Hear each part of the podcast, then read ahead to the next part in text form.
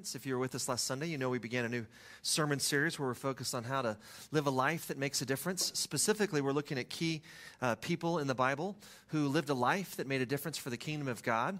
You may remember last Sunday we actually began with uh, the story of Abraham, who's the father of our faith. In fact, he's the first name mentioned in the genealogy of Jesus as we find it recorded in, in Matthew uh, chapter 1, verse 2. And of course, Abraham is known as the father of our faith because as he heard God's call, he left his homeland to go to a land that God would show him. And God gave him the, the, one, the son of the promise, Isaac. And through Isaac, of course, as you read the genealogy of Jesus, you'll see that Isaac eventually gave birth to, uh, to Jacob. And Jacob's name is changed in Genesis chapter 32 to Israel because Jacob was one who wrestled with God. And that's what Israel means it means one who wrestles with God.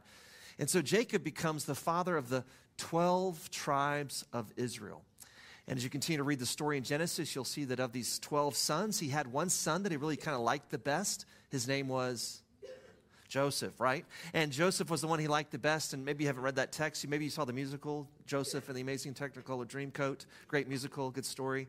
Anyway, uh, uh, Jacob gives his son Joseph this great coat and all his brothers get jealous. Parents don't show favorites, right? And so he sh- they get jealous of Joseph and they decide to beat up Joseph and sell him into slavery. And eventually Joseph ends up in Egypt as a slave. Well, through God's providential hand, God uses Joseph to help save many lives. Because what happens is Pharaoh begins to have these troubling dreams, and he's wondering if anyone can interpret these dreams for him because he's certainly these must be from God. Well, God gives Joseph the ability, uh, ability to interpret these dreams. And he tells him that the dreams he's having are the same, same interpretation that you're going to have seven years of bountiful harvest, and then there's going to be seven years of famine. And so, Pharaoh, king of Egypt, you should make preparations for those seven years of famine so that people will not starve and die. Well, Pharaoh is so impressed with Joseph's interpretation that he makes Joseph, this slave Hebrew young man from uh, Israel. He says, Hey, I'm going to make you the head of my household and over all the storage facilities so that you can gather and collect all the grain that we're going to need for those seven years of famine. Well, the famine hits not only Egypt, it hits uh, Canaan, the land where uh, the, the, family of Israel was living. And so they actually have to come down to Egypt to get food. And through God's providential hand, Joseph reunites with his brothers. He actually forgives his brothers and he tells his brothers this great line that we find in Genesis chapter 50. He says, What you intended for evil, God intended for good, the saving of many lives. And so God redeems that whole relationship. And actually, the entire family of Israel, about 70 people, move to Egypt and they, they live there and they flourish. In fact, the family of Israel lived in Egypt for over 400 years. But eventually, there's a Pharaoh who didn't know Joseph and doesn't know their story. And he becomes anxious at how quickly the Israelites are growing. And so he decides to pass this edict that any baby boy born of the Hebrews would to be killed immediately so that he wouldn't grow up to be a man. And fortunately, by God's grace, this little baby, Moses, is born, and the mother protects him. But eventually, she puts Moses in a Moses basket and puts him in the Nile River. And then Pharaoh's daughter sees baby Moses, and she's so impressed with him that she takes Moses and raises little Moses as her own. But Moses knows he's a Hebrew, not an Egyptian. And as he grows up to be a man, he notices and he's upset by the way the Egyptians are abusing the Hebrews. And in one particular incident, he actually sees an Egyptian beating a Hebrew. And Moses looks around and nobody seems to be watching. And he strikes the Egyptian and he kills the Egyptian. Well, word gets out. And Moses is now a wanted man. So he has to leave Egypt and Pharaoh's palace and he flees to Midian, uh, a land that is not his own. And eventually he meets a, a woman and they have, a, they have two sons. And he is now herding his father in law's sheep. Well, by all accounts, Moses is one of the most important characters, one of the most important people in all of the Bible. God used Moses in some remarkable ways to help save God's people. And if we want to be people, the kind of people who help make a difference for the kingdom of God, we want to look at the story of Moses and see what was it about Moses that made him such a faithful servant to God. To see what it was, I would encourage you to turn in your Bibles, your iPhones, your Androids, or whatever you use to Exodus chapter 3. Exodus chapter 3.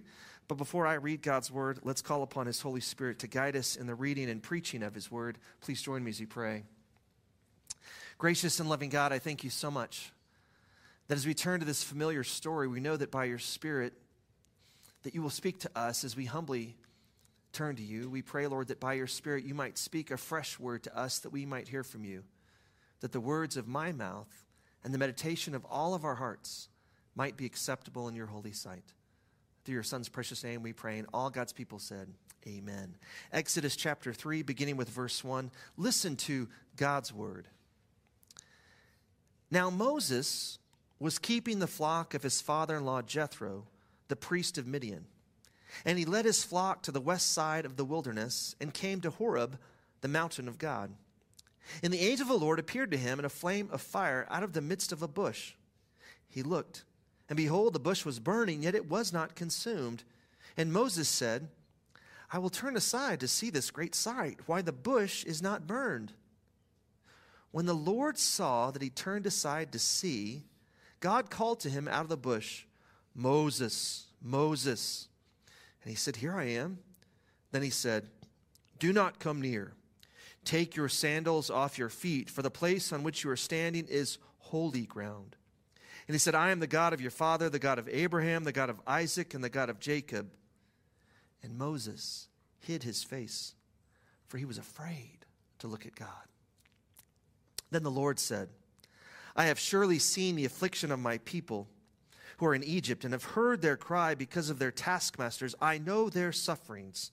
And I've come down to deliver them out of the hand of the Egyptians and to bring them up out of that land to a good and broad land, a land flowing with milk and honey, to the place of the Canaanites, the Hittites, the Amorites, the Perizzites, the Hivites, and the Jebusites. And now, behold, the cry of the people of Israel has come to me, and I've also seen the oppression with which the Egyptians oppress them. Come, I will send you to Pharaoh that you may bring my people, the children of Israel, out of Egypt. But Moses said to God, Who am I that I should go to Pharaoh and bring the children of Israel out of Egypt? But God said, I will, but I will be with you, and this shall be the sign for you. I have sent you. When you have brought the people out of Egypt, you shall serve God on this mountain. Then Moses said to God, if I come to the people of Israel and say to them, The God of your fathers has sent me to you, and they ask me, What is his name? What shall I say to them? And God said to Moses, I am who I am. And he said, Say this to the people of Israel I am has sent me to you. God also said to Moses, Say this to the people of Israel The Lord, the God of your father, the God of Abraham, the God of Isaac, and the God of Jacob, has sent me to you. This is my name forever, and thus I am to be remembered throughout all generations. Go and gather the elders of Israel together and say to them, The Lord, the God of your fathers, the God of Abraham, of Isaac, and of Jacob, has appeared to me, saying, I have observed you and what has been done to you in Egypt. And I promise that I will bring you up out of the affliction of Egypt to the land of the Canaanites, the Hittites, the Amorites, the Perizzites, the Hivites, and the Jebusites, a land flowing with milk and honey. And they will listen to your voice. And you and the elders of Israel shall go to the king of Egypt and say to him, The Lord, the God of the Hebrews, has met with us and now, please let us go three days' journey into the wilderness that we may sacrifice to the Lord our God. But I know that the king of Egypt will not let you go unless compelled by a mighty hand. So I will stretch out my hand and strike Egypt with all the wonders that I will do in it. After that, he will let you go. And I will give this people favor in the sight of the Egyptians, and when you go, you shall not go empty. But each woman shall ask of her neighbor, and any woman who lives in her house, for silver and gold jewelry, and for clothing. You shall put them on your sons and on your daughters. So you shall plunder the Egyptians. Here ends the reading of God's word. As the prophet Isaiah tells us, the grass withers and the flower fades, but the word of our Lord stands forever. This is the word of the Lord. Thanks be to God. I will look again at uh, those first few verses in Exodus 3. Now, Moses was keeping the flock of his father in law Jethro, the priest of Midian. And he led his flock to the west side of the wilderness and came to Horeb, the mountain of God. And the angel of the Lord appeared to him in a flame of fire out of the midst of a bush. He looked, and behold, the bush was burning, yet it was not consumed. And Moses said, I will turn aside to see this great sight, why the bush is not burned. When the Lord saw that he turned aside to see, God called to him out of the bush, Moses, Moses. Now, what's interesting to me in this story is that God waits until Moses notices the burning bush. Now, we know from other stories in Scripture that God doesn't have to wait on us to talk to us, right? You may remember the story of Saul of Tarsus in Acts chapter 9. Saul is on the road to Damascus not to become a follower of Jesus, but rather to persecute the followers of Jesus. He's not looking for God. He's on this road to Damascus thinking he's doing God's will. But then Jesus from heaven blinds Saul of Tarsus and says, Saul, Saul, why are you persecuting me? And Saul, shocked, stunned, and now blind, says, Whom are you, Lord? He says, I'm Jesus, whom you're persecuting. And then through a miracle of God's Spirit, Saul's heart is transformed, and he has eyes to see that Jesus really is, in fact, the Son of God, the Savior of the world. And Saul goes by his Roman name, Paul, and he begins to plant churches throughout the Mediterranean, and he helped write much of the New Testament. But Saul wasn't looking for God when God appeared to him. But in our text this morning, God appears and he waits until Moses notices and is attentive to what God is doing before God chooses to speak to Moses. Why is that, do you think? I think it's probably because God would rather speak to people who are paying attention, right? Uh, we may be so busy in our lives that we're not paying attention to God, and, and God is doing things, and, and we're not paying attention, and we might miss it. Because I think one of the reasons that God called Moses is because Moses was attentive attentive to what God was doing around him. How good are we at listening to God's voice, hearing God's voice these days? Because I know in our prayer life, you know, we talk to God a lot and we share all of our concerns, but we, do we take time, as much time at least, listening to God in prayer as we do talking with God? Speaking of prayer, this Wednesday night, we're going to begin a new uh, study of this book by Timothy Keller, Prayer, Experiencing Awe and Intimacy with God. It's a great book on prayer.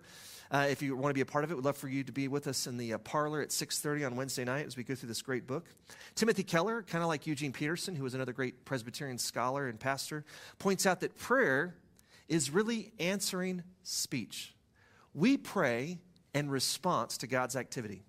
We know this from Scripture because in Genesis chapter 1, God speaks the first words, let there be light. God speaks and God creates.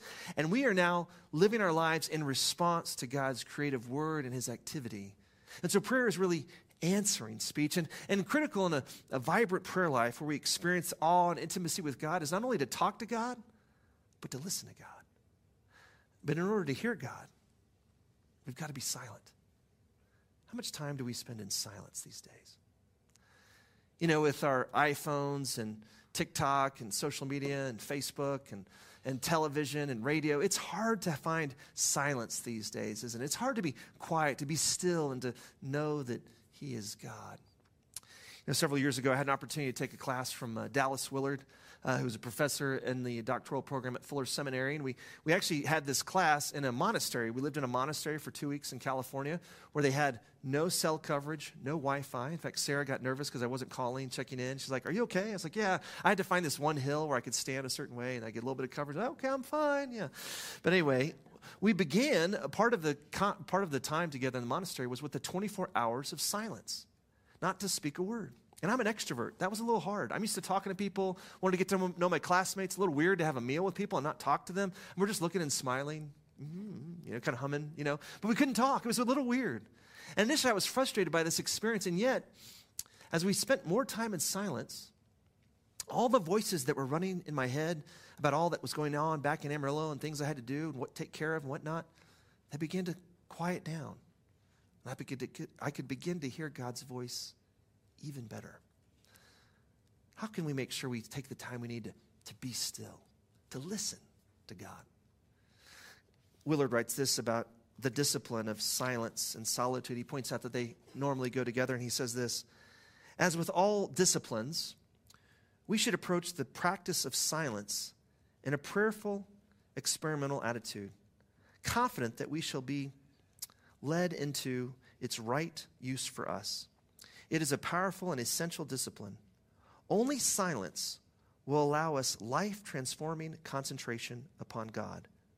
It allows us to hear the gentle God whose only Son, and now he quotes Matthew 12, 19, shall not strive nor cry, neither shall any man hear his voice above the street noise. If we want to hear God speaking to us, we need to be still, usually in solitude, time alone. And silently listen to God as He speaks to us through His written word, but also as God speaks to us through His circumstances. And one prayer that I find in the written word of God that is a good prayer to pray if we really want to hear God's voice is the prayer of Samuel. I was reminded of this uh, several years ago. I was driving my car and I was actually listening uh, to a sermon by John Ortberg, and he was going on 1 Samuel 3 talking about the call of Samuel. And you may remember the story.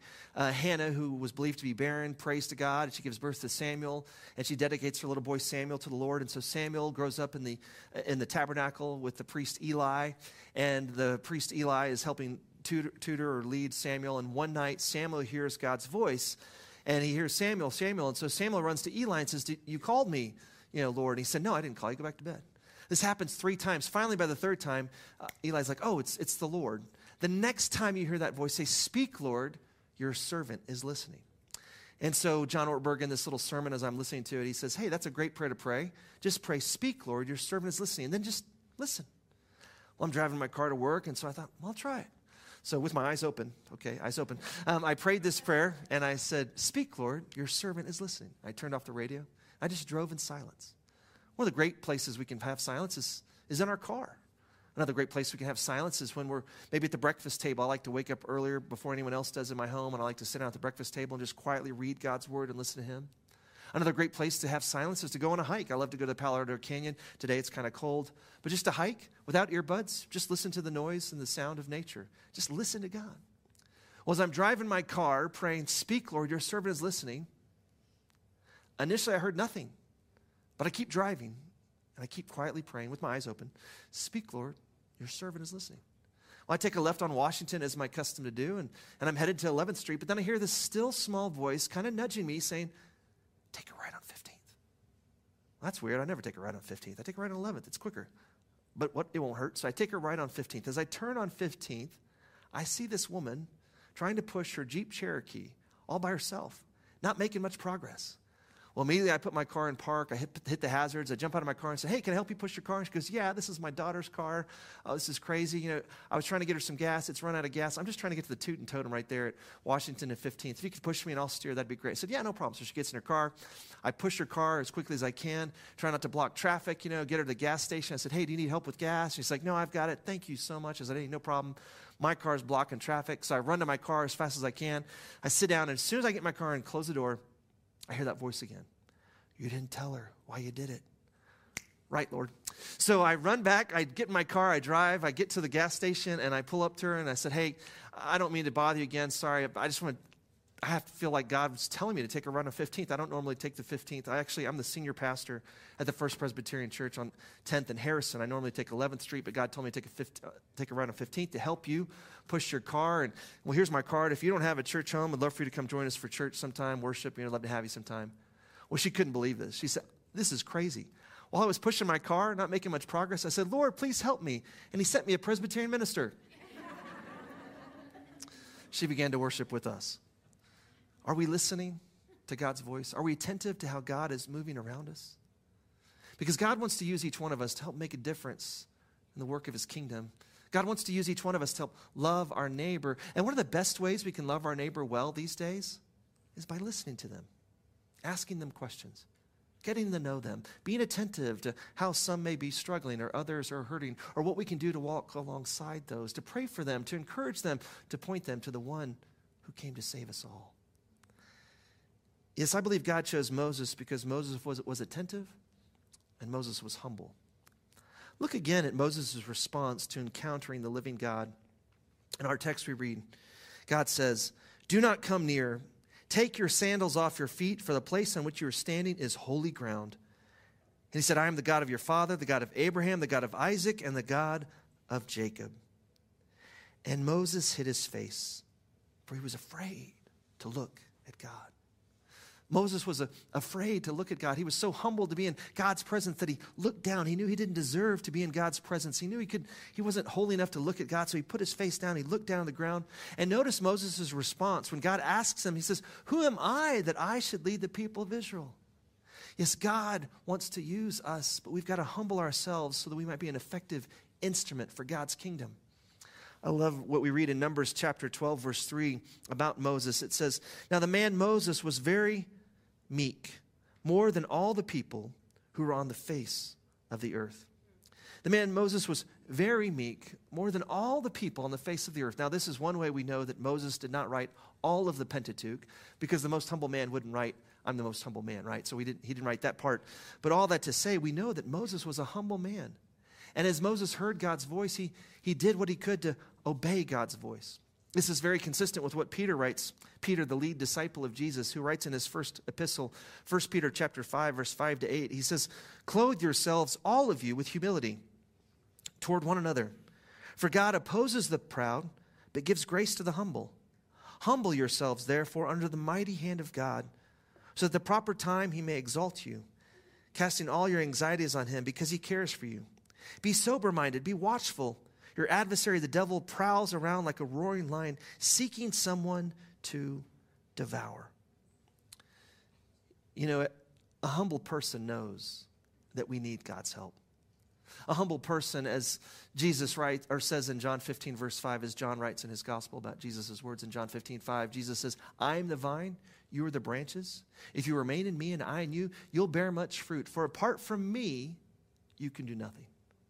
A humble man, a humble woman knows that we need God's help to do the work of God's kingdom. So, what's the key to humility? Timothy Keller has written a great little book on the virtue of humility. It's called The Freedom of Self Forgetfulness The Path to True Christian Joy. It's a pretty thin book, it's a great little read. I hate to ruin it for you, but the path to true Christian joy is humility right? Specifically, gospel humility, as Keller explains it. Gospel humility is that humility that comes with understanding the gospel in all its fullness. For the gospel, the good news of Jesus is that God loves us because he's chosen to love us. And there's nothing we can do to make God love us anymore. For God has already demonstrated his full extent of his love that while we were sinners, Christ died on a cross to pay the price for all of our sins. As Jesus says in John 19 with his final words, it is finished. And then on the third day, he rose again, conquering both sin and death on our behalf, so that we might have a, a reconciled relationship with God, that we might have a, a, conversation like Moses had conversations with God, where we listen to God and we hear God and we talk to God and we share and we walk with God and seek to be an instrument of his grace. And Timothy Keller points out in his book that Christian humility, gospel humility, is not thinking less of ourselves but rather thinking of ourselves less often, thinking more of God than we think of ourselves. Because as we see from our text in Exodus chapter 3, God is already thinking of us. Look again to what Mo- God tells Moses in, in uh, Exodus 3, verse 7. It says, Then the Lord said, I have surely seen the affliction of my people who are in Egypt, and have heard their cry because of their taskmasters. I know their sufferings and I've come down to deliver them out of the hand of the Egyptians and to bring them up out of that land to a good and broad land, a land flowing with milk and honey, to the place of the Canaanites, the Hittites, the Amorites, the Perizzites, the Hivites, and the Jebusites. God says, I have seen, I have heard, and I know. And Moses is a man who is attentive to what God is doing around him. He is humble enough to respond to God's call, and he's faithful, for the most part, to do all that God calls him to do because he knows that we serve a God who sees, who hears, and knows. And a God who loves us so much that he would send Moses to Pharaoh to set his people free. And on this side of the cross, on this side of the empty tomb, we even we know even better than Moses does how much our God sees and hears and knows. For just a few weeks ago, we celebrated that over 2,000 years ago, God saw the plight of humanity. He heard the cry of his people, and he knew that we could not save ourselves. And so he sent his son, his one and only son, born as a, as a baby from a virgin, who grew up among us. He began to teach us, he began to heal us, and ultimately, he died on that cross as the perfect sacrifice so that we might know that we have a God who is not far from us, but a God who is with us, Emmanuel, who hears us, who sees us, and knows us, who's been tempted in every way that we've been tempted, and yet he was without sin. And so, in gratitude for that great love, we want to be like Moses, who's attentive and paying attention to what God is doing around us, not focused on ourselves, but rather focused on God We want to be like Moses, who's not only attentive, but in humble service to God, is willing to do whatever God calls us to do, even when it doesn't make sense. What God called Moses to do didn't initially make sense to Moses, but Moses knew that our God is good. He's the God of love because he, he sees, he hears, and he knows. And because God knows us, and he sees us, and he hears us, he sent Moses to save Israel, and he sent his son to save us. So, in gratitude for God's love, may we seek to be attentive to how God is moving around us so that we might hear and see all that God is doing and we might participate in his saving work and humbly follow God's call each and every day. Please join me as we pray. Gracious and loving God, as we turn to this familiar text, we're thankful that Moses gives us an example of what it means to follow you by being attentive to what you're doing around us Help us to be silent, to be still, to spend time alone with you in prayerful meditation on your word, hearing your word spoken to us through your scriptures, but also being attentive to how you're moving in and through the lives of those around us that we might encourage them and bless them and help them. Help us to take the time we need not only to listen to you, but to listen to our neighbor, to let them know we care by taking time to hear their story. And Lord, help us to be like Moses, who was a humble man, who humbly followed you and sought to be faithful to you. Lord, may it be true of us as well.